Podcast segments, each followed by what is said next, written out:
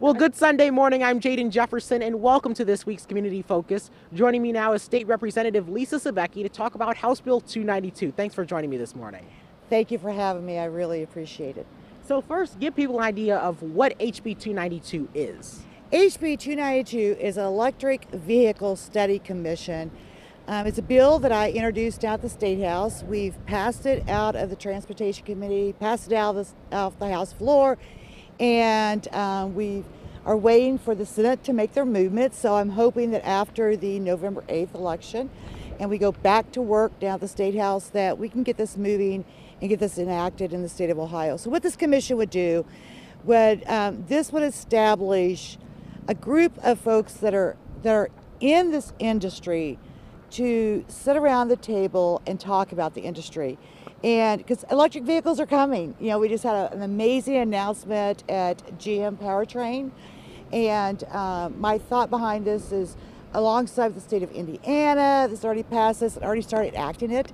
And the state of Michigan has already uh, passed this and started to enact it. So we in the state of Ohio need to start looking at electric vehicles. It's coming. It's coming, regardless of what some people think it is coming. You know, Ford has said we're going to have um, by uh, 2035, um, we're going to have all electric vehicles. Um, so, and the other auto industries are saying the same thing. So we need to prepare our state. And what does that mean? That's that's preparing um, folks in the industry to how you know where do we need to put our focus at? Is it say the high school level and the career tech level? That we adjust there to prepare for the uh, for this new wave of how automotive industry is moving. And you had mentioned that that big GM announcement that was made, really something that is going to be a big investment in our community about electric vehicles. So, what was your initial reaction to hearing that news? I, I was really, really just ecstatic um, that the quarter of a million dollars, uh, three quarters of a million dollars, excuse me, is being spent right in my house district uh, right here in Toledo, Ohio, right here with Toledo grit. Uh, and because and that really just shows um, the grit that we have in the auto industry in Toledo and Lucas County. And one cool thing about HB 292, it's a bipartisan bill, and this is something that people on both sides of the aisle can get behind. So, what does that mean to you, knowing that this is something that both parties feel is necessary here in the state to have, you know, this electric vehicle, I guess, renaissance that we're having be oversaw on the state level? Sure. Well, I think that um, a majority of my colleagues, um, in passing out of the House, I believe unanimously, um, agree that we need to start looking at this. Ohio needs to be at the beginning, not at the end. And I'm afraid that if we can't get this past this GA, that we're going to be at the end because other states are starting to think electric vehicle, think how they can bolster their state and be prepared for this next movement. I mean, again, think about 2035. Yeah. You know, that's not that long from now. I know it sounds like a long ways from now, um, but know that I won't even be 70 by then. So that's not that long um, of a road.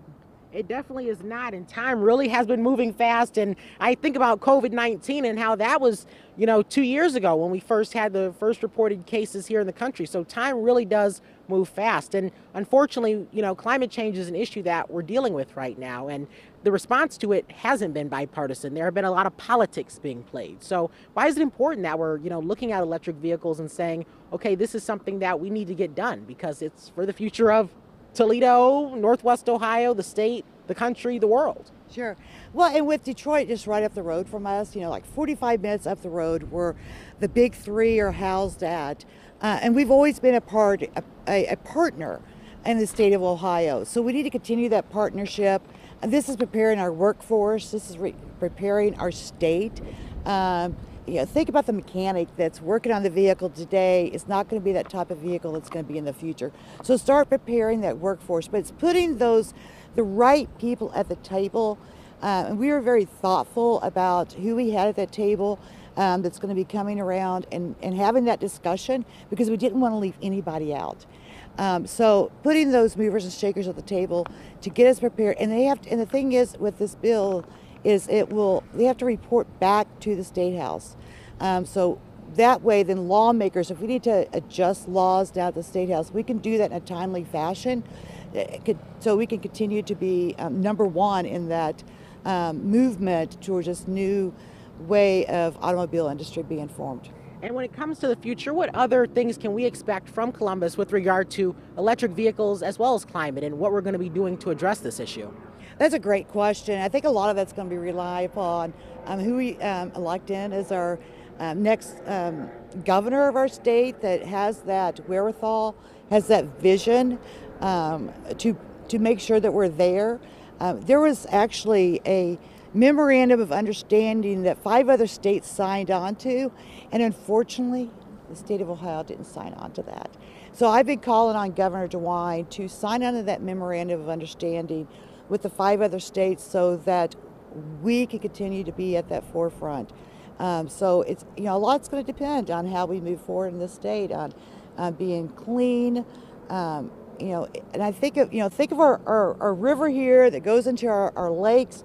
You know, we're talking about cleaning that up. This could be one of those steps that we can be a part of um, in that industry. Well, definitely. And State Representative Lisa Sobecki, thank you so much for joining me to talk about this issue. Thank you very much. Thank you. I appreciate it. And that's this week's Community Focus. Have a great week, Toledo.